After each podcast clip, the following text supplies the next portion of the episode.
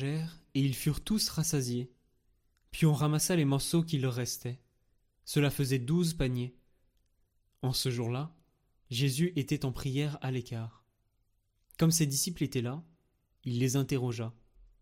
Au dire des foules, qui suis-je? Ils répondirent Jean le Baptiste, mais pour d'autres Élie, et pour d'autres un prophète d'autrefois qui serait ressuscité. Jésus leur demanda Et vous, que dites-vous? Pour vous, qui suis-je? Alors Pierre prit la parole et dit Le Christ, le Messie de Dieu.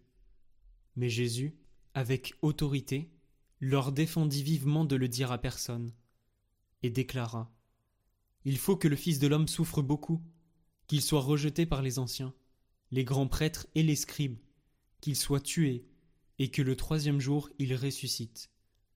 Il leur disait à tous Celui qui veut marcher à ma suite, qu'il renonce à lui-même, qu'il prenne sa croix chaque jour et qu'il me suive.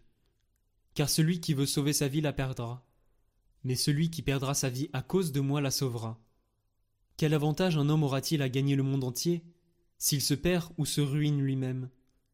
Celui qui a honte de moi et de mes paroles, le Fils de l'homme aura honte de lui, quand il viendra dans la gloire, la sienne, celle du Père et des saints anges. Je vous le dis en vérité, parmi ceux qui sont ici présents, certains ne connaîtront pas la mort avant d'avoir vu le règne de Dieu. Environ huit jours après avoir prononcé ces paroles, Jésus prit avec lui Pierre, Jean et Jacques, et il gravit la montagne pour prier.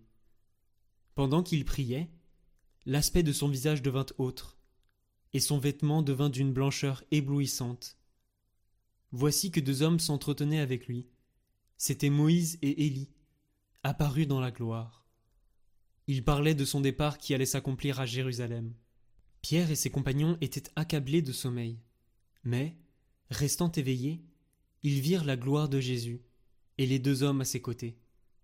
Ces derniers s'éloignaient de lui, quand Pierre dit à Jésus Maître, il est bon que nous soyons ici. Faisons trois tentes, une pour toi, une pour Moïse et une pour Élie. Il ne savait pas ce qu'il disait.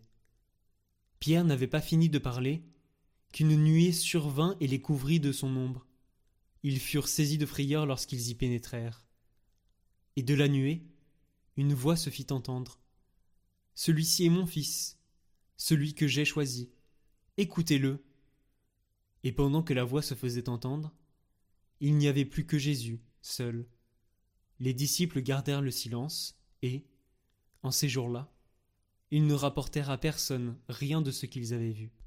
Le lendemain, quand ils descendirent de la montagne, une grande foule vint à la rencontre de Jésus. Et voilà qu'un homme, dans la foule, se mit à crier. Maître, je t'en prie, regarde mon fils, car c'est mon unique enfant. Et il arrive qu'un esprit s'empare de lui, pousse tout à coup des cris, le secoue de convulsions et le fait écumer. Il ne s'éloigne de lui qu'à grand-peine en le laissant tout briser. J'ai prié tes disciples d'expulser cet esprit, mais ils n'ont pas pu le faire. Prenant la parole, Jésus dit Génération incroyante et dévoyée, combien de temps vais-je rester près de vous et vous supporter? Fais avancer ici ton fils. À peine l'enfant s'était-il approché que le démon le terrassa et le fit entrer en convulsion. Jésus menaça l'esprit impur, guérit l'enfant et le rendit à son père. Et tous étaient frappés d'étonnement devant la grandeur de Dieu. Comme tout le monde était dans l'admiration devant tout ce qu'il faisait, Jésus dit à ses disciples Ouvrez bien vos oreilles à ce que je vous dis maintenant. Le Fils de l'homme va être livré aux mains des hommes.